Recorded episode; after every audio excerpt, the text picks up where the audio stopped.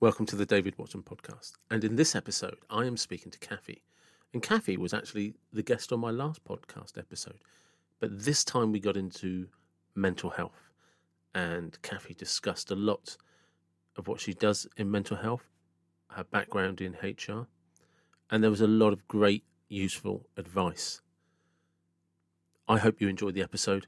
I loved having Kathy on. We're already planning on doing another episode together. And as always, if you do enjoy it, please like, subscribe, share, comment, anything. It all helps. Thank you very much.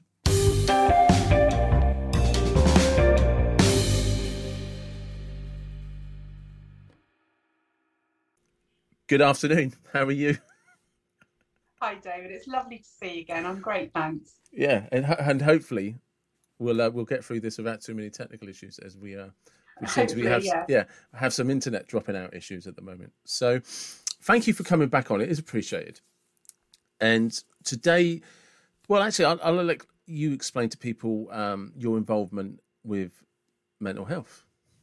Yeah, sure. So last time I was on, I was explaining that I run two businesses and I gave up the corporate world almost three years ago. It's three years in December um, to walk the talk and uh, take better care of my physical health and my mental health. Um, so the corporate world, as we know, can be pretty challenging in 21st century life. There's a lot of demands, um, a lot of challenges. There are in in most employments, but with a long commute as well, that was starting to affect my lifestyle, my relationships, and my health. So um, I took the plunge to uh, leave full time job as head of HR for um, a national charity based along the south coast.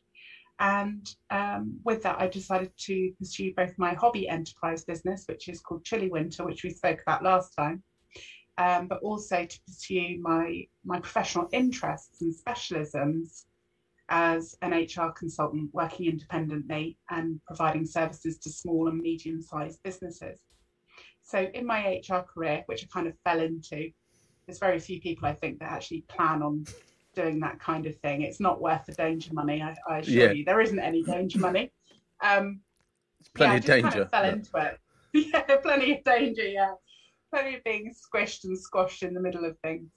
Um, yeah, I fell into it and found a real love for it because it offered so much variety, um, so much intellectual challenge, and I found I was continually learning about myself and about my colleagues and the diversity um, of the businesses that I was working with and the different services they offered. I've always um, worked in public sector, not for profit and charitable organisations. I have had um, a, a, scattering of experiences in engineering and manufacturing as well. Um, so, you know, the cultures of those organisations are hugely different, which means that the role of HR and um, how uh, it can use its insights to help inform um, strategy and business decisions and risk and so on um, vary enormously. So again, that stretched me, meant my skills and my knowledge were being used in different ways, and I had to adapt really, really quickly, depending on the context of that business um, or it, its current needs. Um, I always found an interest in supporting both the employer and the employee in managing ill health. And those were in the days where there were final salary pension schemes and ill health retirement processes and plans in place, many of which um, no longer exist or uh, are being tapered out.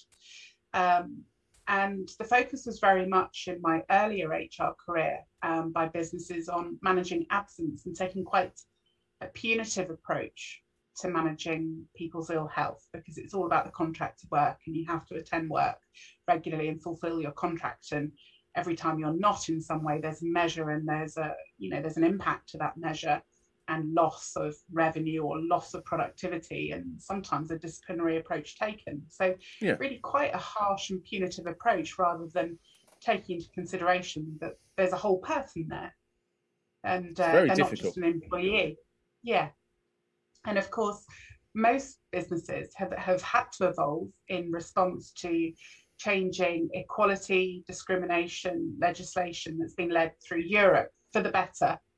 Uh, you know, getting rid of some of our old 1960s and 70s legislation. That feeds directly into practice and how employers you know, don't just have a duty to tick a box and be compliant, but actually to shift their culture, um, steering towards, you know, more modern way of thinking, more inclusive methods of working with and getting the best out of their, their people. So in my time, I've worked on a lot of projects to do with employee engagement and employee well-being. And specifically, I noticed the how over time, over many years, there was an increase in absences that related to stress, anxiety, and depression. And actually, what was traditionally sort of in the top three, the sort of musculoskeletal or headache or uh, cold or diarrhea and vomiting kind of reasons that were usually in the top three are slipping further and further and further down the list, irrespective of the size of employer or the sector. So stresses and pressures and stress at work became the big sort of buzz thing for employers to start talking about. And that was a method really um, for the demands and the, I suppose, the perceived or actual sense of control that employees have over their work, the nature of the work, the demand, the volume of the work, the work-life balance, etc., started coming to the fore. So if you spring forward to where we are today, COVID has really accelerated um, some of the conversations that we have about mental health, not just at work, but just generally speaking at home and in our communities, social communities, as well as work. So it's far more holistic, um, I think, now. Um, generally speaking, there is an appetite for that conversation. Uh, flexible working and what's had to happen in order to keep businesses afloat and people employed. Yes, of course, there's massive ongoing challenges. But mental health remains something that's not just a hot topic that's going to fade away. It's uh, it's something that's that's relevant and it's important to everybody. And when I started working for myself, um, I engaged on a program um, to be trained up as a mental health First Aid England instructor with the organisation Mental Health First Aid England. So I am a licensed instructor. I've been trained extensively in their tools um, and been assessed independently and worked with um, national trainers so that I can deliver their license training, um, either you know as, as part of an employer's program um, or just you know for awareness and, and skills development um, for the general community. And that's something I find incredibly fulfilling. Um, helping to break down some of the stigma and taboo that, that surrounds all of the factors that can affect our mental health or mental ill health. Is, is that introduction enough? Yeah. no, it, are, we, it, are we done now? well, I think we're probably we've probably segued into let's start. You know, because it is it, it's, it's very difficult, isn't it? Because um, I, I, I think one of the things that's very difficult is how people want an issue to be fixed Mm.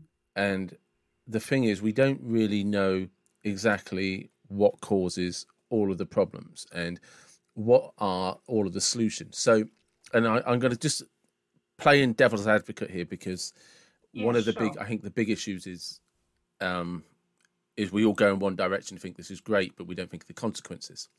So, mm. I, I remember when people were first furloughed, and I can't remember who who wrote the article, but it was uh, it was an economist or something like that, and he made a very good point. He said the problem with furlough is everybody's saying, "Oh, this is great, we can all work from home."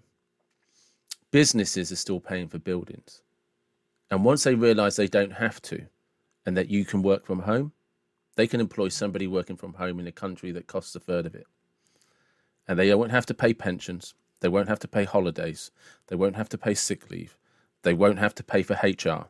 They won't have to pay for pregnancies. And they won't have to pay your wages. And he said, and if I was you, I'd be desperate to get back inside the office building.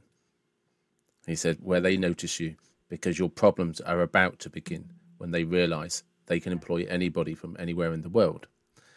But, hmm. and here's the problem that's, I actually believe that's true, and I think that's going to come back to bite us, or potentially. But how do we manage, like you say, the long commute, the office hours, sitting in front of a screen, hmm. office politics, bosses that don't know how to not send an email at seven o'clock at night or ring you on their phone, WhatsApp groups for work, so people can stay in touch. When you know, how do we control the leave me the hell alone? So my private life is my private life, and my work life is my contracted hours. It's how we balance all of that. There's some really That's... interesting points you've raised there. Yeah. You keep me on my toes today, Dave. Definitely. It's a really interesting point you mentioned around uh, the article that you read. It's not one I've read, but I've I've heard and read and discussed similar um, notions. And the thing is, the world of work and globalization has been going on for quite a few decades now. Yeah. And um, you know, there was a spring of um, businesses that started to uh, export their customer services um, yeah. overseas, and then those those haven't failed. Those, those have failed. Those have been brought back again, and um, some of that's down to um, you know customers perhaps uh, based in the UK being frustrated um, with a, a, lack of uh, authenticity in the communication and, and the Sometimes language barrier, language or cultural yeah. variances and nuances that can't just be trained um, if you export and outsource that that part of the business. Yeah. Um, and, and that had that had you know there were some big you know pound signs that were really quickly realised by doing so, but actually the ta- tacit knowledge that's held by people who of any culture live within a nation can't be easily written down that's and true. replicated thousands of miles away. And so I think there is always still room for certain services not to be exported, not to be outsourced to other countries, because it directly inhibits the quality of customer service experience, whatever yeah. you want to call that customer journey, and how that's measured. And of course, in many service industries or, or even goods industries, um, how one company differentiates over another is less about um, you know the actual goods; it's about the quality of the service that's massively competitive. Um, so you know, same pro- um, same product or service, but it's all about how. And I think consumers, generally speaking, have got some leverage in what they expect these days. So yeah, I can. I think I can. I can see both sides of the argument. I think there will definitely be certain displacement. Um, there's many organisations I'm aware of, and we're reading in the media where you know they're already restructuring you know have been for some time anyway yeah. but restructuring really is something that's endemic it's not something that just it is. happens once uh, every 10 or 15 years in business in order to survive there's a continual evolution of the way in which businesses are structured yeah. and operated and yeah. you know what remains within this location or that location and and the cost effectiveness and the viability of that will continue to shift. It's it's an endemic, ongoing thing. Change. Absolutely. I mean, the, the, guy people, in particular. As you allude to, people people have have had a, an identity in the past where work and life outside of work have been quite separate. So with the expectation that you you know you have a life and you enjoy that life and your whole person is considered in relation to employment, there is definitely a lot of blurring of the lines in between. Because what's okay and an employee gives permission for one week or one month, they might not the following because their needs um, or responsibilities and commitments shift just as an employer's does. So the, the key to it working and staying fluid and flexible is communication. It always is and it always will be. So again, it's very much, you know, looking from an external market perspective, that employer, that business has to consider how it engages its customers and how it differentiates in how it engages its customers to stay afloat.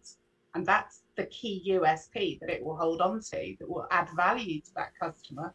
But when it looks internally, it has to offer exactly the same um, approach and differentiation to its staff, to its people, to its internal stakeholders, the other agencies it works with, um, its prospects, its potential staff of the future. How it engages and considers that talent and retains it is again around the quality of how they approach uh, their staff. And of course, well-being is key to that. Well-being is a massive word. It it can include and exclude pretty much everything, depending on how you want to define it on, on any That's one true. day. It can include and exclude um, everything. Yeah. So so when you when you talk about mental health, you know, you could be talking about um, you know physical health affecting mental health or you could be talking about mental health affecting physical health. It could be good old health and safety, environment, bending, lifting, stooping, twisting, whether you've got the right ergonomics and setup to work from home and you're taking regular um, breaks away from the blue light and the screen.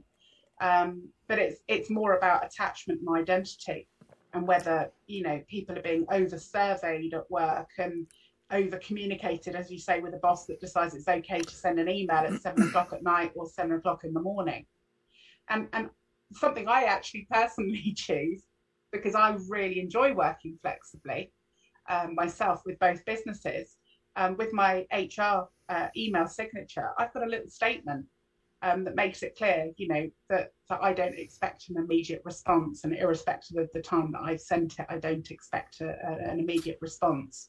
So showing respect and making a clear statement that how people work, um, there should be more freedom for that and more respect for that. So it's not about putting a stop clock on people and monitoring how they um, are working and sort of noting that down on a clipboard. That kind of real sort of 60s, 70s, 80s, 90s sort of unionized, you know, control of yeah. workforce really is it's not just out of date, it's it's stale, it's uncomfortable, it's not relevant anymore. But many businesses still operate in that way. Uh, yeah, continue to. I think one of the things that's difficult for a lot of businesses, and th- this is just just a reality, is that within a certain sector of workforces, the only reason people are there is because they have bills to pay. Yeah. And I think for those for those areas of work, it's very difficult for them to bring in like a, a well-being workforce because you're not going to inspire them. You're not going to get them passionate. They're just there. And, and I'll give you an example. Um, many years ago, I, I used to um, be a supervisor on a night shift at a large co-op supermarket and we used to have shelf stackers come in for three hours every night, tidy up the shelves, rotate all of the stock and all of that. 100% of those staff were there because they needed extra money. And their partners, yeah. their partners were at home looking after the children. And it was the only yeah. time they could get out of work, get out of home, have somebody at home to look after the children, and they needed the money. That that was their sole reason for mm. being there is none of them. Mm. And actually, and actually, I think if you spoke to most of them, they'd say it was quite an easy going, pleasant job as, as jobs go because it's all just put out on the floor. You just got to put it on the shelf. Once you're done, you're done. You know, we, different stresses.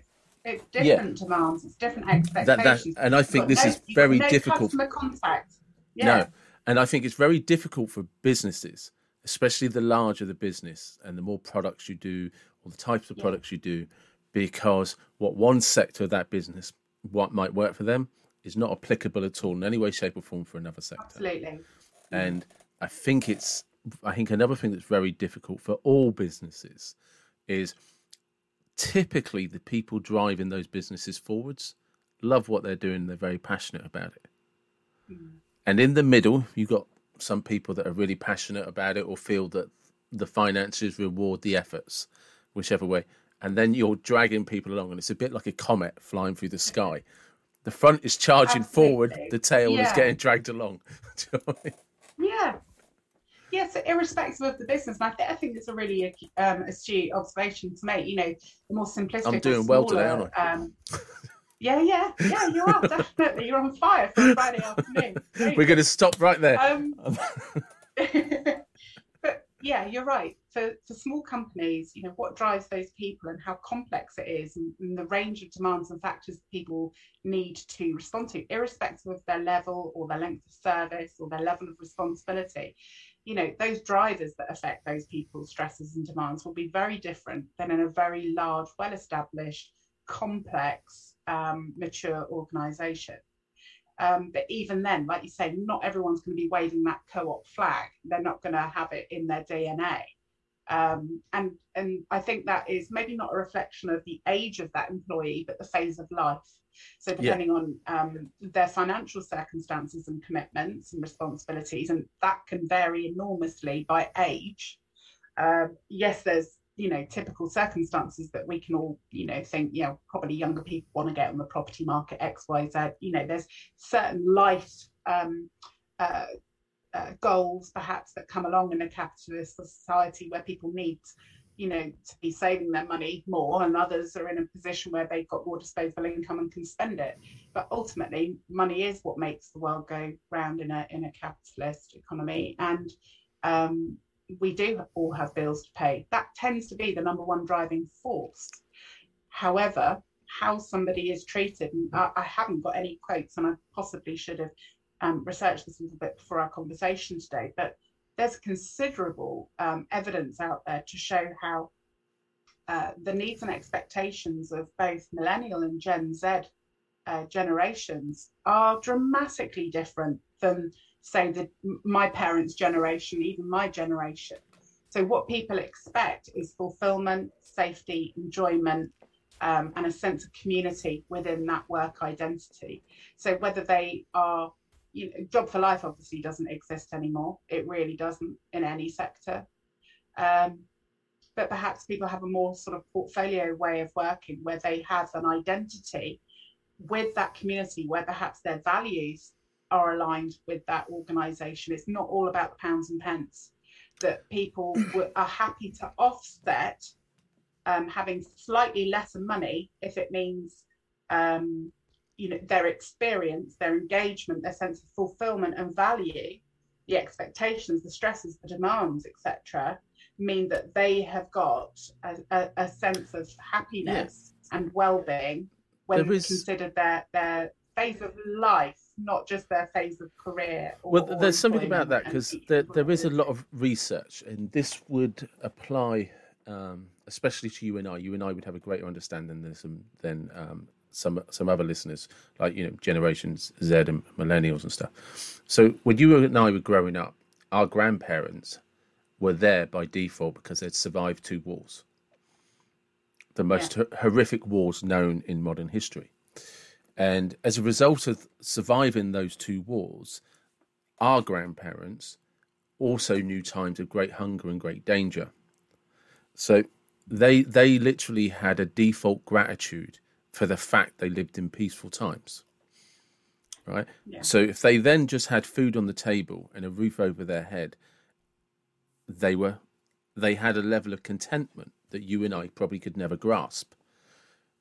Add to that health was poor because the NHS didn't start till 1953. So if you were healthy, you were considered blessed. You actually felt you were lucky. And an example of this, um, I can give in practical terms, is people would be aware, like you, and I again would have much greater awareness of the fact that the pension age changed a few a decade ago, and that people back then, grandparents, they retired at 60, 65. Uh, and the reason for that was based on the numbers of if you put in this much money for the pension, based on the average, I think it was the average mean life of when they would die. And nobody was expected to draw the pension for more than two and three years. Well, we mm. exceeded that. So we, you and I, and our DNA from our grandparents, had this, and like our parents would have grown up in a time with parents who knew a very different life and would have drummed into mm. them if you can eat, breathe, and walk, you're damn lucky to be alive. Right? Mm. But and when you and I would have been at school, every child, every teacher was a child that survived the war.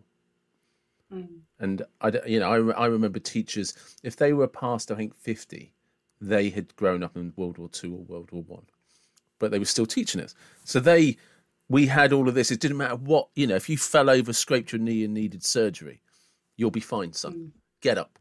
Stop yeah. crying. Stop whinging. Yeah, yeah. yeah. I, I seen a house blow up and I was in it and had to crawl out and I'm all right. Do you know what I mean? It's like I can't really argue with that, can I? I, mean, yeah. I, only need a couple. I can of think of some comedy sketch shows as did, well did as, you're, as you're relaying these things. You know, you had Slate. Yeah, you were lucky. Yeah, um, that's it. Yeah, exactly that. Monty Python ones that are probably really not PC at all as well. But, um, but that humour actually is a reflection of social change, isn't it? It is, um, and, so it, it is it is important and it is relevant. And, and I, the, I think you're right. You know, health was poor back in those days. There was a lot that people were very thankful for, very thankful for the, for the very simple things. But equally worldwide, birth rates exploded. Yeah. And now, for the first time in, I think it's 17 or 18 years, our birth rate has shrunk to a point where we now have an issue on our hands. If it continues to decline at the rate that it is, that we're going to have, I don't know if you remember those lovely little graphs around birth rate and death rate. Yep. But we're going to have a very, heavy. Very large elderly population with very, very few people to look after that population economically and with other resources as well in the years to come. And that's a that's an international trend in many um, uh, uh, yeah capitalists coming back to that word word again um, in many capitalist economies that that that's a common trend. So whilst that's fantastic from an environmental and sustainability point of view, that globalization, the technology, the raping of the world's resources and the drive for you know wanting more and having status and acquiring all sorts of um, assets uh, to acquire wealth and pass on to your children actually we're now starting to see some of those attitudes uh, shrink and, and turn the other way where people want more of a simple life and existence again and that although although there's some who still want X, Y, and Z Xbox for Christmas, you know, there's still people. I'm not saying there's anything wrong with Xbox, but I'm saying that there's, I think, always going to be a portion um, within, say, our society where people want things. They want to acquire yeah. material things, and it gives them a sense of fulfillment and pleasure and happiness. And that is what is known. And there are those that steer away from acquiring assets um, and occupy themselves with activities and hobbies that have far lesser impact either economically or environmentally.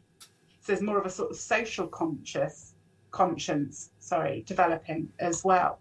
So there's been, you know, five, six, seven decades since the First World War and Second World War, and this huge gratitude and very humble and yeah. humility filled ways of living and contributing to communities and general society. And then there's been, been this explosion of growth and demand and expectation in consumerism and various industries, um, producing goods that um, and and setting expectations. I think of this is what success looks like. This is what you know you should be aspiring towards you can have the big car you can have two or three holidays a year you can send your children to private school you can upgrade your home after that and then you can buy yourself another car yeah. and and and and people have recognized i think probably mean, there's always been portions of society that have always recognized that that kind of um, acquisition is is greedy and doesn't necessarily mean happiness um, but there is a perhaps a growing attitude, I would suggest, an expectation that it probably won't bring you happiness. It's probably going to add complication, it's going to add complexity to your sense of happiness. Because what happens next? Where does it end? Where does it end? Um, yeah, no, it's, it's one of the. Um, I think Tim Ferriss was the first person I ever heard talk about it, and um, and I've come across something similar when coaching clients, um, like very, very successful clients. They started out with a dream. If I could just grow the business this big, earn this much, you know, that's great. But when they get there, they realise actually that they that that's not successful. I could be more successful. I could, and before you like, and, and Tim Ferriss was the guy, like I said, who I first heard talk about this. Before you know it, they get to the end of their kind of life, the business is bigger than they ever imagined it be. They're far more successful than they ever thought they could be. They're on three failed marriages, seven kids they don't talk to. And when they sit back and think about it, they think, I was so happy when I just reached that first goal, and that was my ultimate goal. But he said, and a lot of them could have just sold the business at that level that they wanted to attain in the very first place. And having done that, they could have then lived a life they truly wanted, which could have just been fishing, golf, reading yeah. books, having an allotment. Did you know what I mean? But, but we're curious as a species. And if we've been brought up to always want more, uh, uh, and I, I, mean in terms of intellectual fulfillment, not necessarily just assets, um, then we try to better ourselves all the time. And that that definition of success, what we had when we were 20 or 25, good old hindsight, something we talked about last time we It is. spoke. In hindsight, would we have chosen, you know, this path or would we have chosen that path? This was the thing that Tim Ferriss made a very good point about is Mm. define what success truly means to you and Mm. stick to that as your blueprint. Because he said all of these people that he'd spoken to realized that at some point they chased success um, in a way that it didn't really mean what they thought it meant to them. They'd lost contact with what true success meant to them, and and it's just like ah, and that was the kind of the the the, the actual message that Tim is like you have to define what real success means to you, um, because think- when you get carried away, you need that anchor to pull Yeah. you back. it's a real catch 22 though isn't it Yeah, David? because how can you possibly um, define success when you're 14 15 years old when you have very limited life experience as to what that looks like and feels like we tend to learn when we realize we've made a mistake or we've been a little bit presumptuous or taken something for granted or been a bit greedy or a bit selfish it's only through life experience that we then um, reevaluate what success means It's when we discover it wasn't worth it. yeah, yeah. Like you said, you, you had a great H, yeah, you had a great HR job. You had a great HR job. It was Yeah. going fantastic, and then one day you woke up and was like, it's not worth it. yeah, it's really not worth it, is it? And sometimes those life experiences are because we notice in the people that we spend time with that they're burning out or they're holding the mirror up and saying, you know, you're looking after everybody else. Why aren't you looking after you? Or That- the quality of the time that you spend with Yeah. people is you're distracted because you're thinking about work, you're tired out, so you haven't really given them your full attention and listening. And um, or, or you notice that other people in your in your peer group are sort of moving on in their lives and you're not you're sort of stuck. And So- that's usually the time to make it a change. Yeah, um, and ha- how and when you make that change you know happens at different phases of life. How did I, you I know certainly when? know how did i know when? Yeah, um because it was a bold move. hugely bold move. Yes. yeah it was So how Um, did you know? i think that's such a good question um Seriously, I've got I to think quit this I, don't- I- podcast. I, didn't wake up. I didn't wake up one morning and say, "Do you know what? I don't want to do this anymore." And I made Yeah. an impulsive decision. It didn't happen like that. I'm someone who continually evaluates my satisfaction and sense of fulfillment with how I'm contributing to myself, my sense of self, my immediate community, and my employer or clients community. Um, and checking checking in with how that's shifting and why it's shifting um, but you can't always see what's right in front of you you don't always know something unless you know you can read it or you hear it someone tells you um, so a lot of the decisions we make are based on what we know but also trusting our instincts maybe some assumptions thrown into the mix as well I'd spent many years feeling a little bit disheartened that um, hr and for example wellness or wellness initiatives were sort of like a task and part of an HR's responsibility, and that the board would have no responsibility to sort of lead by example, as an example. And um, I, I, I think because I'm I'm a natural learner and I don't really like to stand still, I think I just hit a natural ceiling um, in the profession of HR and being a senior generalist rather than specializing you can continue to specialize if you want to but you need to work for some pretty large companies um, which would probably involve a further commute and so on and so forth so i had a choice to make i either continued to live and work on the isle of wight or from the isle of wight and commute or possibly relocate and relocation that was a very simple decision for me no thanks yeah, my lifestyle that I enjoy here on the Isle of Wight is actually what is soothing and settling.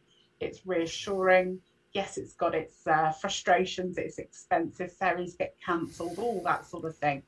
Um, it's quite quiet. It's not commercial commercially um, competitive environment at all. And so, with that, there isn't the sort of opportunity to climb all sorts of different rungs and specialize and, and keep your intellectual, um, you know, learning and development um, stimulated. So, that choice was simple. No, I'm not prepared to relocate, no matter what. Um, I may do in later years yet. Yeah. But at, at, that phase, I just thought, you know what, I'm really not, not in the mood for an even longer commute in order to grow a career. That's too much of a compromise for what's important for me. So, so there was a partly a physical barrier that helped make the decision. Or yeah, contri- absolutely. Yeah. It's just like, and, and, I had I had many opportunities here on the Isle of Wight to grow and hmm. develop mm. my career, but many um, opportunities. Uh, there were far more opportunities the other side of the water on mainland UK than here on the Isle of Wight. As I say, there's very little commerce here. Um, so that you know there tend to be standalone HR roles, um, and um, I, very very limited senior roles. So probably only literally half a dozen, maybe up to eight or nine or ten people working in the same sort of profession, the same sort of level. So if one person moves on, there's then that initial yeah. domino effect that another three, four, five years before somebody else then pushes that next domino piece over. So yeah, the physical barrier actually made my choice really, really straight, straightforward. But more than that, what I intrinsically value and find fulfilling is where an organisation's um, pledged values actually speak volumes in the culture. Now, many values are aspirational rather than the reality because of course culture takes many um, many years to shift and, and shape and subcultures exist um, in different teams and um, with different leadership or change leadership or just with business change natural change uh, or unexpected change. Um, but from time to time i think i felt a little disillusioned that certain leaders weren't promoting and leading the values or the stated values or aspirational values yeah. of that organization and that that was known about and was not either challenged or supported um, you know so where is the accountability and, and as an hr professional when it's about all about the how it's about behavioral aspects of engagement um, that you're, you're there to influence and steer um, it, it's quite frustrating. Um, for me personally, I know plenty of other HR professionals that work in the same sort of circumstances. It's a common frustration in, in our profession. Um, and, and other people are sort of, I suppose, better better at tuning out of that and the sort of politics that you alluded to earlier. Um, and I, I know I'm a bit more sensitive to that because I fiercely believe in what that organisation is trying to achieve, and, and I, I, fiercely believe that we should be working towards um, showcasing um, those values and making them a reality, not just you know written on a bit of paper and left to gather dust. Um, and what the knock-on effect is, and yeah, both for the bottom line as well as for future retention or, or attraction for the right talent. Um, and I just thought, you know what? I've always, I've always loved the well-being piece and the engagement piece. Why am I, why am I getting my, myself involved with things that I was doing 10, 12, 15 years ago, and hitting the same kind of barriers and ceilings um, with different organisations? Why don't I just do what I really enjoy doing and I know I'm good at doing?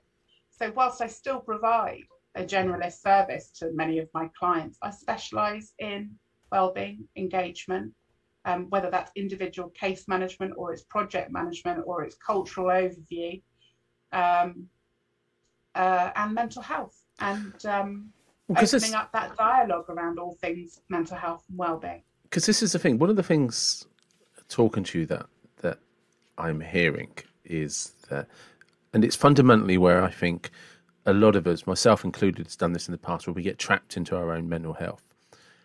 So, listening to you, you seem to have a natural instinct on how to move forward and not get caught in a repeating cycle of, I don't want to do this, but I don't know what I want to do. I'm not being fulfilled by this, but I don't know what fulfills me. Do you know I mean? And I think that lack of purpose or direction is where many of us get affected. But as I'm listening to you, you seem to have navigated that exceptionally well. Um, I don't think I have navigated it exceptionally well, and I, I, you know, thank you very much for the compliment, and that, I'm interested that that's your observation. Um, I think I've really struggled with it at times. I think that navigation in my mind has been really straightforward, but then the reality of actually following through and dealing with those sorts of bumps Yeah. and letting go of things and my heart being caught up with where my head is, that's not been for the faint hearted. At times that's been tough. Um, and I, I don't think there's prescription as to how I've done that. I've certainly sought support from time to time. Um, I've uh, engaged NLP practitioners and also studied NLP myself. I've worked with um, life coaches and um, professional business coaches as well to help challenge my thinking and my decision making. I think if I'd gone completely solo, I would have probably just carried on on that repeat cycle of, you know, I suppose bumping straight into a brick wall and thinking, oh, how did I do that again? Yeah. And and then carrying on, um, feeling frustrated or unfulfilled or not perhaps, yeah, just moving on, moving forward. But I, so I think it's key to work with other people that can challenge you and hold the mirror up. Um, and that's what gives you, I think, the the quiet assurance and confidence to move on. Um, so yeah, I didn't wake up one morning and say, you know, to hell with this. It was something that I thought about very carefully over a very long period of time. Still felt huge fulfillment um, in various roles with different employers. Um, otherwise, I probably would have made other decisions sooner. Yeah. I think on a personal level, many friends and family had always sort of nagged in my ear and whispered to me, "Don't work for yourself. It, you know, you're going to lose your pension. You're going to lose your sick pay. You're going to lose this. It's It's true. be yeah. really scary. What if you don't get the business? You won't be able to pay your mortgage. You know, what if? What if? What if? And um, in years gone by, I had quite low self-esteem and, and self self-value, and that's something I've worked hugely hard at. And I think the more you work harder, well, what are my values? What makes me tick? What does success mean to me? Coming back to that tip that that you Yeah. mentioned, you know, when you really examine that for yourself and keep revisiting it, then actually those little nags and those whispers, those oh God, maybe I can't do it. What if it does fail? You know, those things fade. Those things start to fade and they sort of become somewhere on the periphery of what is driving you forward. Because if you have conviction in your heart and in your head, um, you don't need to have um, very detailed um, plans It's you true. can just have a vision you can have a vision and you understand what that goal is and you have some self-confidence and you surround yourself by experts to support you and help you and challenge you because you can't be expert in everything then actually that's that step that breach of you know going from being employed as opposed to working for yourself and and and carving your own destiny it's that breach is is actually quite small. That step isn't quite as big and as bold and scary as perhaps you perceived it to be It's, it's true because that's, actually um, one of the. There were lots of reasons why I started a podcast, but one of the reasons that was in that big bundle of reasons was to get used to being rejected. Because I have to reach out to people and ask them to come on as guests, and I get always get more Yeah. no's than yeses. And I like coming onto the the New Forest uh, Commerce Av where I met you. And There's a group Yeah. of people. It's just like, actually, I'm looking for guests for a podcast, and everybody in that moment you're aware is is making their mind up about you. yeah And it was to get Yeah. me you. And to be honest, I still get nervous about doing it. I still? I, I, I never get. What I'm used to is that it doesn't matter. Mm. That that's the only thing I can explain. I still get nervous about reaching out, messaging people, and I noticed today I was procrastinating, so I messaged loads of people asking if they'd come on the podcast, right? Mm. And what I've got used to is that it's never as bad as I make it out to be in my head. Yeah. the experience is nowhere near as bad as that. But I can Always. still, to this day, get into a bit of a mess about it in the build up to doing it. But that's what that's Yeah. what makes you absolutely human, isn't it? It is. David? It's that And acceptance of get- that. Yeah, it is. And as soon as you recognise that from time to time I doubt myself a bit and I am a bit scared of what if someone says no. Um, and, and that, that's not personal. It's got nothing It's just to nothing to do with it. Nothing. It's, it's none of your business even.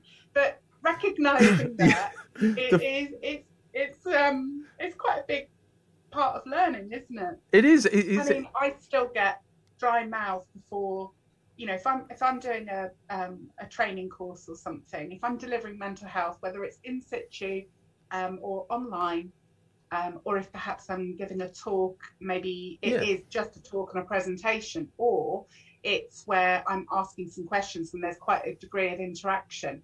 I can get myself a little bit fizzy with um, anxiety beforehand, and for me, Crazy. my symptoms, my sym- symptoms are I get clammy palms. They get a little bit clammy. I can feel my heart rates increase slightly. I get dry mouthed, um, and I, I think that's that's good because it charges me and it means I care about it. yeah. It means I want it to go well, and I'm passionate about why I'm there and why I've either elbowed my my way in to be there or I've been invited to be there. Either way, I'm proud to be there. I do believe in myself, but I think I think those symptoms are just going back to perhaps previous years where there there has been you know um, a low perceived value of my contribution or a rejection of some kind. Yeah. You know, those are natural parts of our our psychological development, and so those habits and those instincts resurface every now and then. And as the older we get, as long as we check in with ourselves regularly, we learn how to manage that. You Yeah, learn how to manage your procrastination. I learn how to um, manage my avoidance. From time to time, I think, "Do you know what, today is not the day to be doing this or to be speaking to that person because I know my energy is not in the right place. And there's other days where perhaps something happens or something doesn't happen. Sometimes it's because something doesn't happen that you expect to happen. And you're just more able to shrug your shoulders and say, what the heck, it doesn't Yeah. matter. So, what I'm referring to there is what we often term resilience. And our resilience is something that, you know, again, coming back to um, your analogy, not analogy, but your observation of the reality of those that have lived through one or two world wars and their offspring and what they're thankful and grateful for. Um, resilience and tough it up. You know, you've fallen over, you've cut your knee, you know, tough it out, get on with it. Stiff British upper lip. Mm. That's great to a point. I think. Can I? Um, sorry. Can I just interrupt? yeah. I don't mean to cut you off. I think one of the things that's greatly misunderstood about the stereotype of stiff upper lip, it came from a place of necessity. It was It never did. meant to be an, al- an analogy of how to live your life moving forward. It, its roots were very much in. We live in some very life-threatening, dark times. So Yeah. come on, pull your big boy Yeah. pants up, stiff upper lip. Yeah. We have to do this. Yeah. But if we yeah, don't, absolutely. we lose our country. And I don't, Yeah. and of course, but now we look at it, it's like, oh, they were all just suppressing their feelings. No, they weren't. It wasn't Yeah. about that. But if you're watching some of the most horrific times in human history unfolding in front of you, somebody has to tell you, mate, pick that gun up, get over the top of that trench, and march forward. And off you go. Because yeah. the people back home, their bloody lives depend on it. And Yeah. that stiff upper lip is where that comes from. Because the other Mm. choice was even worse, if that's Yeah, imaginable for you and I. Sorry, because I, didn't- I didn't mean to cut It- you off there. no, I'm I'm really thankful you've mentioned that, and I've I've actually gone slightly goosebumpy listening to you there, because you've really struck a chord with what really matters to Yeah. me. I, d- I don't know that everyone remembers. I, I, obviously, we weren't there, but the stories we're told, the books we can read ourselves, or we were taught about at school, I don't know that that is at the forefront of people's minds. Yeah, I don't know why in- I've always been very passionate about that. Because I, I, I suppose if if I have an ability, I've I've always had this thing about history and my grandparents and some of the teachers that I went to school with and stuff. Mm. It's kind of the marks they left on me, and I realised what they went through that I can't comprehend, and and it kind of always wanted me. And I, I guess like you, you and I just have this instinct we don't understand. We want to understand people, and for me, I found the best way to do that is to understand history. Yeah, absolutely. And so there there are different things that shift and shape. And if you were to look at, say, Victorian times and Yeah, children shall be seen and not heard, and you know how youths of today behave, it's a completely different approach. Think back to corporal punishment. Think back to the days where your teacher would give you a clip round the ear or throw a hmm. board rubber at you if you were whispering to your mate when you should have been paying attention. Times have changed. But equally, in our formative years, we we tend to copy and mimic the behaviour of those around us. So it's only natural that if Grandad never talks about the war, Yeah. never talks about the war, then that will have passed down to various males. my granddad used to Um, say, "No good comes from talking of the past." yeah, and and I I can I can recognise and Could he- understand yeah, why. now I understand why. Could he? He doesn't want to talk about the people that he killed or saw get killed. which Why- is why why, would he want to do that? Opening a can of worms is Yeah. too much for some individuals, Yeah. Or too much for some employers in 21st century life. Because if you start talking about PTSD or other similar, how the hell are you going to support it appropriately? Because there aren't the resources to do it. Hmm. So, you know, um, I wouldn't I wouldn't say it's right not to talk about things. Of course, I, I would always urge anybody who's struggling with something that's current or previous to, to get help. Only they know the kind of help that would work for them and where and how they can source it, or if they're not sure, who they could ask to help them find some support. But for some people, actually talking about things isn't the right thing to do. For some people, it's actually about getting their bike out of the shed and going to do 20 miles and trying to beat their time from last week. That's what works for them. I Or like just that. having a giggle and, and taking the mickey out of their friends down the pub or Do you know? playing golf. You're the whatever. first. Sorry, you're the first mental health advisor I've ever heard say not everyone needs to talk about it. No, not everyone does. And I, I couldn't possibly dictate to people that you must do X, Y, and Z. It's just not okay. That's completely out of some people's comfort zone. Um, for example, introverts, natural introverts will not come forward and and talk, you know, raise their hand and say, "Oh, well, I'm struggling here. Can you help Hmm. me?" But it's whether you're extrovert or introvert. If your if your mental health is taking a bit of a nosedive, it's taken a huge plunge, or it's a bit bruised, and something's not quite right, and I probably need to sort this out soon because it's affecting my sleep, my diet, my concentration, um, and my food, my ability to eat or not, and so on, my relationships, my sense of isolation, my ability to get out of bed or even bother to shower each day. Yeah. So there's different there's different things that will trigger that person to suddenly think, oh my God, I'm not coping. Some people may not notice that they're not coping, but who the hell is it anyone else's right to say, hey, by the way, you're not coping? So that, that person that person's normal. Maybe actually i'm coping perfectly well thanks very much. This is normal for me. My normal's different than your normal. I always I look like shit. Do you mind? every day. So you know when you're looking at yourself or when you're looking at the people around you that you know in your community um, your literal social community neighbors and what have you or any groups that you might belong to or um, friends or your work community it's no it's just noticing what might have changed for any of those individuals. Because actually if joe Bloggs is normally you know always on time or possibly early to meet up down the pub actually for the last three weeks he's he's cancelled which is a bit odd. Um, or he's not answered text message or the whatsapp group he's spending less and less time or actually we happen to bump into him in the supermarket and he's not shaved for a couple of days. Now, somebody not shaving for a couple of days may be completely normal for one person, but if actually Joe is always freshly shaven and you would never dream of going out um, without that, something's obviously not quite right. So it's about noticing what the differences are, noticing what the, the shifts are, and then it's offering an olive branch. It's never about judging and telling, is it? Hmm. And No. there's nothing worse, I think, than for someone to say, I think you've got a problem and I know how to solve it for you. that removes all responsibility and independence and it's thoroughly um, patronizing and unhelpful and it won't sustain anything. It offers hope and it offers support. Of course it does. But there's ways and means by which we doesn't offer any support you want though, does it? no. And often people just often people do need to talk, but they don't know how to start that conversation.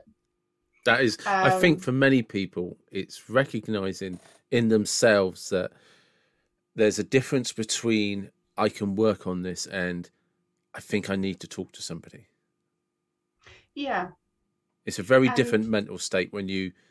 I mean, like I said, you know, like you said, you were saying, you've seen uh, NLP coaches and um, life coach and stuff, and I've I had a therapist uh, and still use one, and but there was a big, significant mind shift when I realised the difference between it's okay to talk, you know, like I would advise everyone to talk, I would advise people to go and see people, but when I had to make that decision for myself, you know, seven or eight years ago, it just like, you know, you, you need to go and talk to somebody. That and there was, you know, that, that was a big mind shift for me recognizing that I had to go and have a conversation with somebody because I didn't even yeah. really know what I wanted to talk about. I just knew that something wasn't correct with me. Yeah. And that's you've just pointed out something that that's hugely important and relevant for anyone listening or watching to this podcast as well, who may be worried about someone they care about, or maybe they've got some question marks about whether they're coping well enough themselves. And that's that the talking and listening and sharing that we offer one another as friends or as peers or as colleagues and neighbours and so on is a little bit different than the professional help talking and listening that we might exchange. So I'm not a qualified therapist. I am a qualified counsellor, but I don't offer that as part of my services. It's not something I've practiced. It's something that I've found invaluable in terms of my skills, but I'm not a counsellor, a therapist a psychiatrist, psychotherapist, and so on. Now, when you reach out for help from a friend, that can be actually quite a big burden for that friend or colleague, yeah, or neighbor or whatever. There's only so much help I think that they can offer you because they aren't professionally experienced and qualified and, and skilled to help you. And actually, in turn, that could be the reason that you don't ask for help from those people who know you the best. You don't want to worry them. You don't want to be a burden. But how the hell do you how who do you turn to? How do I how do I contact a shrink? How do I make that normal and okay? What if anyone else finds out? All of that. So talking about having therapy and talking to people is again a huge priority for me as a mental health first aid instructor in normalizing it. It's normal from time to time that our resilience wavers. It's okay to ask for help. It's okay to ask for help from our friends and family. But it's also really important to recognize that there's probably some limitations with that, either in your ability to say, I'm going to talk to them and tell them my problems, but I'm not going to tell them the whole lot because actually I don't want them to worry about me that's normal and natural. Yeah. Whereas a professional relationship, they don't have that kind of responsibility to you. They aren't going to be laying asleep worrying about you at night. They will care and they will have their professional charter to fulfill and uphold and safeguarding responsibilities and what have you. But they're not there. They're not there in the way that your friends and family might be there for you.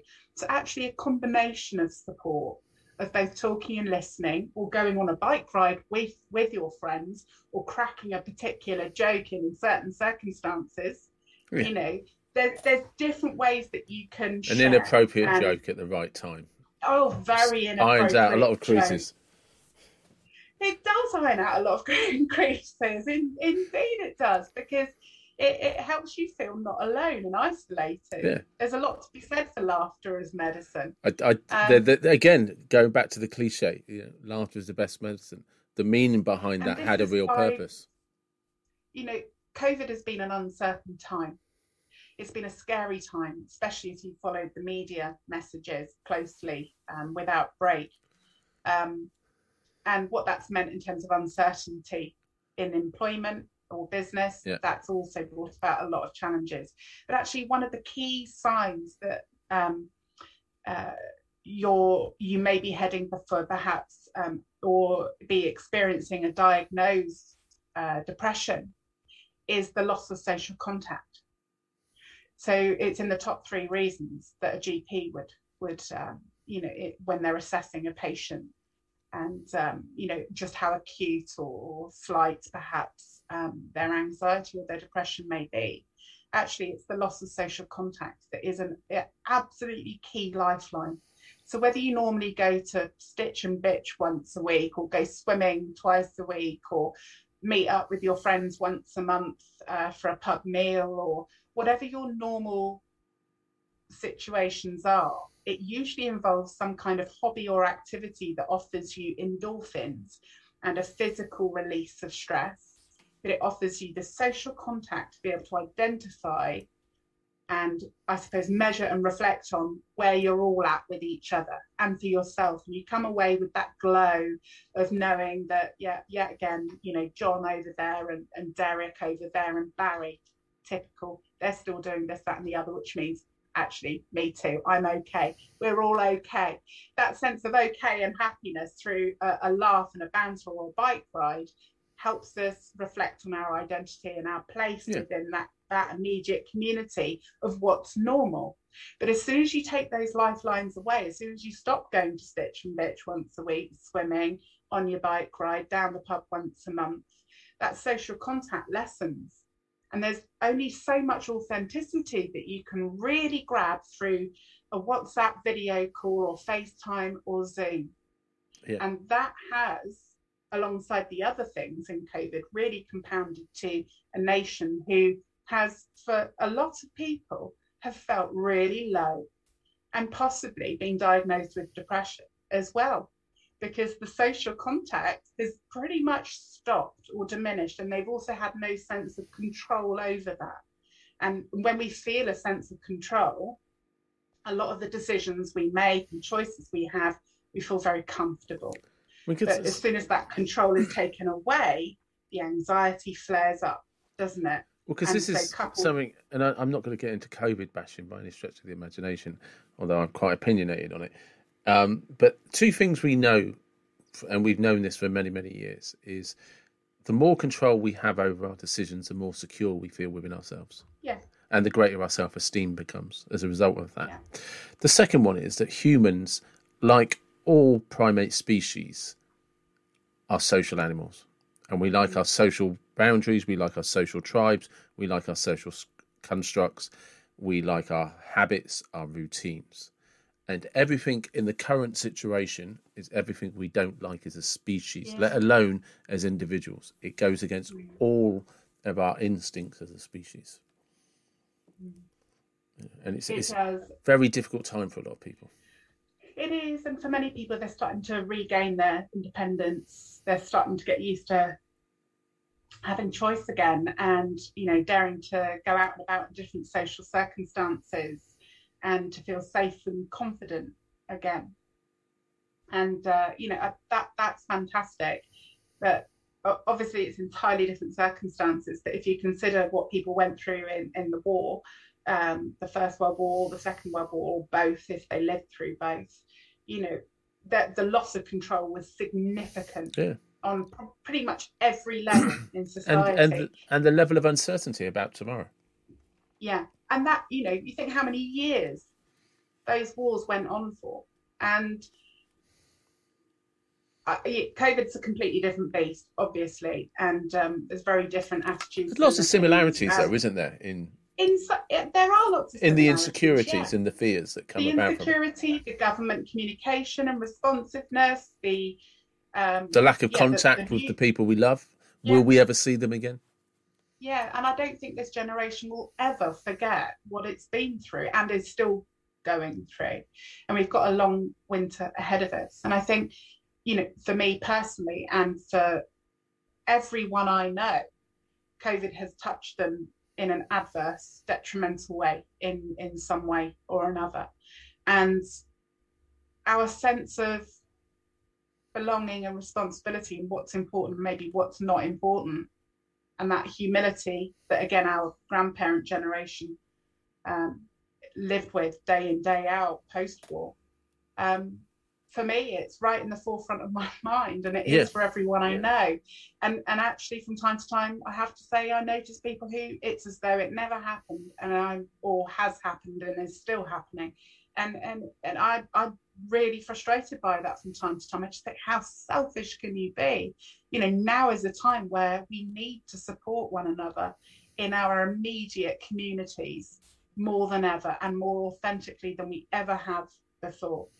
Um, but yeah, that's again part of human nature. There's always those that perhaps are uh, consciously unconscious. Yeah. That's probably that's probably a whole podcast on its own. Isn't Well, it it is. It is because I mean, but even if you go back to like you know, we were talking about the two world wars. Within within that society, within those communities, were people that took advantage of it. Mm. Do you know, people, we like to think that by nature the good came out of everybody. No, the good came out of the people who are already good, the opportunists seeing the opportunities. Yeah, definitely. And don't get me wrong, I'm an opportunist. I am. But but there's um, opportunity to be good and an opportunity Yeah. to to slide something under the table. There's opportunity to take or opportunity to give. Yeah, and and that never changes. Again, it's human It's nature is what never it is. changed in history, in any culture, anywhere in the Yeah. world, has it? It doesn't matter who you are or what your background is. If it's not in your opportunity to take, sorry, if it's not in your nature to take that opportunity from someone else, Mhm. when if you're a giver, you're a giver. If you're a taker, you're a taker. And obviously, you get blends in between, but Yeah. you know, it doesn't matter what's Yeah. going on for one person, how poor they are, how hard their life is. If they've got something that you need and they can give it to you, they'll give it to you. Yeah. And someone else could have a, wa- a warehouse full of goodwill. They'll still steal yours. Yeah.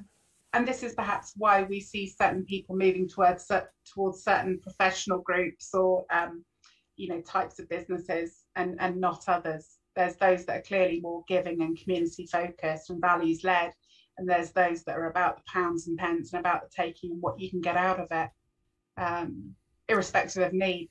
We all have bills to pay, as you said earlier yeah, but um, but we can have. Um, not everyone has the same kind of conscience. So we talk about having a clear conscience and sleeping well at night and things like that. But actually, what what you know, those boundaries and those values are very very different. So we have to be careful to not moderate our own values and someone else's. So you know, to be fair and to critic, not maybe criticize myself, but to observe something I've already already shared. You know, from time to time I get really frustrated that people can be so selfish at a time like right now, even through what we've all been through in the last 20 months or so.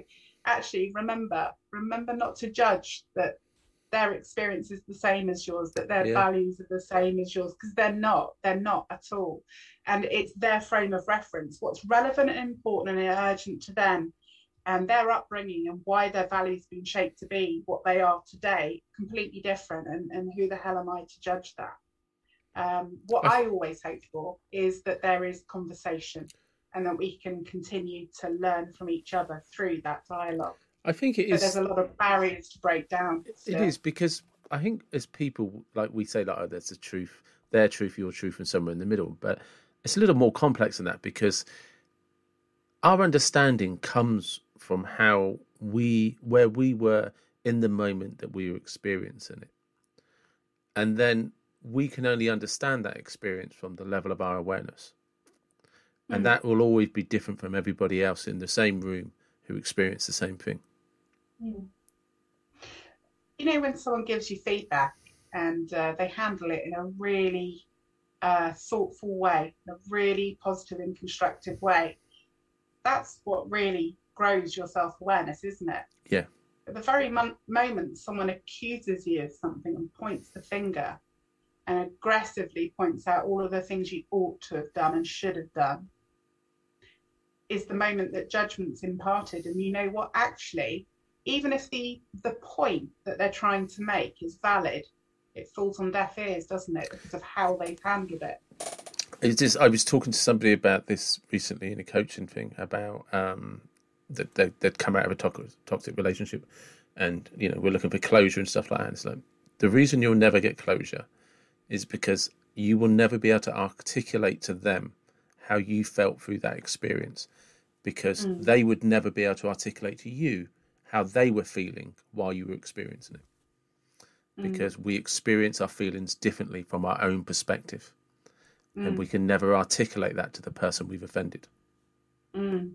and the closer you Yeah. are the deeper the wound the greater the chasm of communication becomes Yeah, it can, yeah, very much so. It's a fissure that can open up and be infinite. But equally, I think it's through um, sometimes bruising yourself in a in a relationship, I, and I mean friendship, Yeah. you know, relationship, rel, you know, a relationship you have with your relative or with a colleague. It's often through things falling down and there being a misunderstanding, uh, uh, you know, in a, in an inaccurate judgment or assumption made it it's all about how you recover from that situation as to whether those fissures are actually going to heal or deepen. Um, and you, you think that you might know where you are with someone, whether you've known them five minutes or five decades. And I think one of the important lessons I remind myself of regularly is please, Kathy, just don't assume because that that person have you ever found yourself as, have you ever found yourself assuming while telling yourself don't assume don't be stupid. Yeah. Oh, totally. Don't get me wrong. My, my thought processes are often quite judgmental Yeah. because that's just my natural Yeah. um, modus operandi. I know that of myself, and I've I've taught myself to challenge myself continually, and to con- you know check in on my assumptions. Why are my assumptions and perceptions what they are? Just because that was the case two years ago doesn't mean it's the case now you know and again that's about i suppose recognizing and forgiving myself as well as those around me and enabling everybody to move on. Not everyone stands still. The school bully probably isn't a bully now. Do you know what yeah. i mean? Yeah yeah absolutely. Um but we all pick up bumps and bruises along the way which is what forms our values and, And- reinforces and again- and the boundaries. sometimes the school bully didn't realize they were bullying you. For them it was heavy-handed right. banter yeah heavy-handed heavy-handed but when- banter but when you feel powerless it's bullying Mm. Did you? And I'm not saying you know because there's some bullies were just horrible, narcissistic, you know, like really sick people. But sometimes when somebody can come across as being bullying, like I, I've been accused, like in workplaces and stuff, of being bullying. Well, that, that's just to me, that's just banter. I didn't realize that that person was receiving it as to the point that they felt they're getting bullied. Because, like you said earlier, they were introverted, they were quiet. I'm hardly an introvert, you know. So again, but it wasn't until I'd had that conversation with them that it raised my awareness. It's like, ah, Mm. okay, right. I mean, luckily for me, we we uh, me and we're actually still friends now because we got into a dialogue about it, and and of course they realised where I was coming from, and I was now aware of the impact that had. Mm. You know, but it's you know, but from them, their first perception was that they were being bullied. I was just like, well, what do you want? You know, and it, like I said, we got into a conversation about it. But yeah, every, everything I'd said as an off the cuff remark, thinking I was funny, thinking I was being friendly, was like, why has this person got it in for me? I haven't got it in for you. I'm trying to include you. Do you know what I mean? It's just at that time I was incredibly clumsy with communication, Yeah. and I didn't know how to do it better. Yeah, and it, I think this is it. Uh, When we build relationships, we we often look for, you know, when it's a brand new thing, we look for common ground, common interests. We develop a little bit of rapport. There's often a little bit of light humor here and there, just to sort of test the waters. And then, you know, over time, there's a push and pull in that relationship that that tests slightly more serious Yeah, um, topics um, or the same topic but in a different context. And humor can still be used. Humor is, I think, how we test what boundaries are. And, um, you know, what's appropriate in one situation is absolutely not in another. And also, what you tried and tested in, in one situation that worked doesn't mean it's going to work again. Because actually, that person won't, you know, has had all sorts of stuff go on in the last week and the next time you saw them the same situation. Yeah. it's just not funny anymore. It was funny last week it's not funny today. Now that doesn't mean that we all have to tread on eggshells around each other.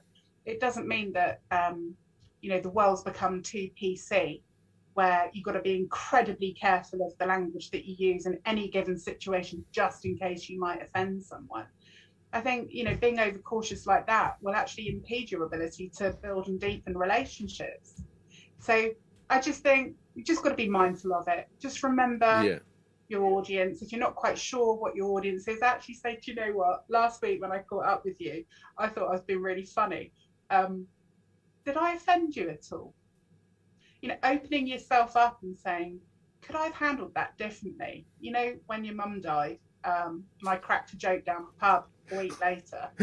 um, I was just trying to ease the tension, but Yeah. actually, you you were a bit quiet after that. I'm really sorry. You know, opening yourself up to reci- to opening yourself up to be able to have a dialogue with that person, to show that humility and respect for whoever it is, whether it's your mate or your colleague And or your next door I'll just add a little vice Really versa to that. If somebody does open themselves up, don't bloody Yeah. attack them. They've realised there may be an error. All right. So, so handle handle your response with the same sensitivity that they're trying to communicate to you. You sound like you've got an example of that to share, David. I, I, I'm known Or for being blunt. Well, no, because I'm known for being quite forward and blunt. Yeah, Right. I'm So- really blunt. I Yeah. know I'm blunt. So Yeah. if, if if I say to you like you do you know what I mean? If it's a double edged sword because if I come to you and say I, I may have misread that and come across as wrong, and if I've been you know I'm ever so sorry, and I'm happy to take some kickback from that. But if you overstep the mark, you will open up a very articulate bollocking that you were not anticipating. do you know what I mean? Absolutely, I so agree with you. You know, actually, if you open yourself up, you've then got to be prepared to listen and not Yeah. maybe respond straight away. But I've- just take some time yeah, to I've also what's being shared. Yeah, I've also seen it as well where somebody has realised they've made a mistake, opened up to somebody and said, "Look, I, re- I think I really got that wrong," and Hmm. it wasn't my intention. It definitely came across as that, and I realised I was being clumsy. I realised I misunderstood, and that person has then taken that as right. Now I'm going to give you the bollocking, of- and it's just like, Yeah, no, no, totally. Yeah, hold you got back. that wrong. You misread it. Uh, it was really. and they've gone right on the attack. There's this outpouring and blame and anger Yeah. and hate. And Yeah, and they a go minute, complete- just supposed to be cathartic. yeah and and really sometimes you've got to recognize that sometimes people do misunderstand and me, misread Yeah. a situation but The when they have yeah but when they have the awareness to come back to you and say "Uh, by the way i wanted to talk to Mm. you about this because of x y and z you've got to understand they respect you enough to have actually thought about Yeah, what they said. Yeah, exactly. and if you then go and annihilate them they're not Yeah. they're not going to walk away from that thinking it was a good thing to do. And you're actually Yeah, going to there could be a destroy any factors. relationship you had with them. Yeah. Could be a number of factors that's pressed their buttons. And um, you know over the years i've learned not to just sort of almost um, confront someone with a situation. So oh by the way last week when i said x y and z in an email what i meant was such and such sorry you Yeah. know and then if you do get that bollocking it's a bit of a oh shit that's not what i wanted to happen you know the older i get the more i learn actually maybe people need a bit of time to digest it yeah so, you know, yeah, I'm pretty straightforward. I'm pretty blunt. Um, it doesn't always bring out the best in me or situations. I'm aware of that. I'm well aware of that. Um, but I, I do try. I do try and manage my shortcomings and work on them. But when, if you say to someone, hey, um, you know, we've got a phone call scheduled for Thursday next week. There's something I'd like to talk to you about. I'd like to talk to you about that situation that we discussed um, in in the meeting uh, last month. You know that off-site meeting we had. Would that be all right with you? Because I don't know, there was just a few things about that Yeah. meeting that didn't sit quite right with me. Are you all right if we can cover that next Thursday? And giving someone the heads up that you've thought about something, you've reflected on it. You don't want to discuss it now, but you do want to talk about it next Thursday, whenever it is. Obviously, that's entirely fictitious. Giving someone the heads up and encouraging them to reflect and to say, I'd like to talk about this. This is important to me. That sets the scene Yeah. for them to do the same or similar so that you can have an adult conversation without hopefully a bollocking and someone learned- feeling like they've been bollocked. It's it's not okay to behave like that. It's human to behave like that from time to time, Yeah. but Actually, if you want to strengthen the relationship, no surprises is probably better. I learned a good rule of thumb, and I can't. My apologies, I can't remember who taught me this. When it comes to it, and ironically, when it comes to an apology, it said if somebody says sorry, and then explains to you why they're sorry, and actually do highlight the impact that it had on you, that offended you so much, accept the apology because they actually thought about it. Totally. Uh, for a lot of people, it's not the easiest thing to do No, um, because they don't know how to say sorry. Um, it, I don't know if you've ever come across this, but you know, when someone says sorry and the other person says, Well, you're not sorry, are you? Because you don't sound like you mean it. And then actually, you have a massive argument as to whether someone really meant it and Yeah. said it sarcastically or not, and so on. Because what are you actually saying sorry for? What you're when you apologize for something, every adult to a kid. Why are you sorry? yeah, Explain the apology to me. yeah, yeah. And they're like, because go up to your bedroom and have a think about this and come down and explain to me why you're sorry. Yeah. It's, but we're the same as adults, Yeah. aren't we? Actually, well, if you're saying sorry for that and that hasn't offended me, what I really want you to say sorry for is this because that offended me. Yeah. Making an apology and giving it some context, if approached um, in an open mind, in an open way that encourages an open response, should actually be to explore what what that apology is for and why, both ways yeah, because yeah, I'm really sorry I did X, Y, and Z, da da da. And the other person's thinking, I haven't got a clue what you're talking about. That didn't bother me at all. And Yeah. then that person feels misunderstood. And the person who's made the apology is uh, thinking, brilliant. I've said sorry, everything's okay now. Actually, they've missed the point completely yeah, because of how they they confronted and informed the person of the apology and what it was and that it was linear and there was no room for maneuver around Yeah. that apology so there's no moving on and, And there's this- no true yeah. learning but the person who's apologizing has got it off their chest well things all right and now. this is this is what this person was from talking. To, all right Yeah. This is what this person taught right. me. If you're able to say to that person, the reason I'm sorry is because when I did that, I think you felt like this, and that must have been embarrassing, or it must have been you, or I must have, you know, like um, broken Yeah. the trust between us, and you probably felt insulted because I did that. It's just like Yeah. when they can feed back how they made you feel, yeah it's a Yeah. genuine apology. You- Except, yeah exactly and, and maybe a, and maybe a question you know i think i might have embarrassed you in that situation am i right and not jumping into the pregnant pause actually give it time give them time to say no you didn't embarrass me um, i wasn't embarrassed but i was offended Yeah. Because the two things are different. So let them own the let them own that The ex- their experience, yeah. rather yeah rather than you say i think you're embarrassed and, and then move on to the next question you know subject or part of the apology. Check in with them. Were you embarrassed? Yeah i was actually. I was embarrassed and i was offended. I'm so sorry. I didn't mean to embarrass or offend you all of a sudden something has the ability to restore. And through that dialogue being really open actually that relationship's deepened it's strengthened. So yes bruises happen don't they when we communicate through humor through impulse through spontaneity through bluntness through judgment and assumption. We all do it. It's part of who we are as a species. That ain't going to change. But i hope that people keep reflecting and learning from each other holding the mirror up to themselves and one another because it it leads to a far more fulfilling and enriched sense of community when you do and your identity in place in that that's probably a great place to stop. Thank you very much. probably is i've had a lovely conversation with you again today david thanks so much for having me on And there you have it, the end of that episode with Kathy. Please check out her links, which will all be in the description. And if you're looking for anything for Christmas coming up, anything candle related, please check out her website, Chilly Winter, and I'll make sure the link to that is in the description as well.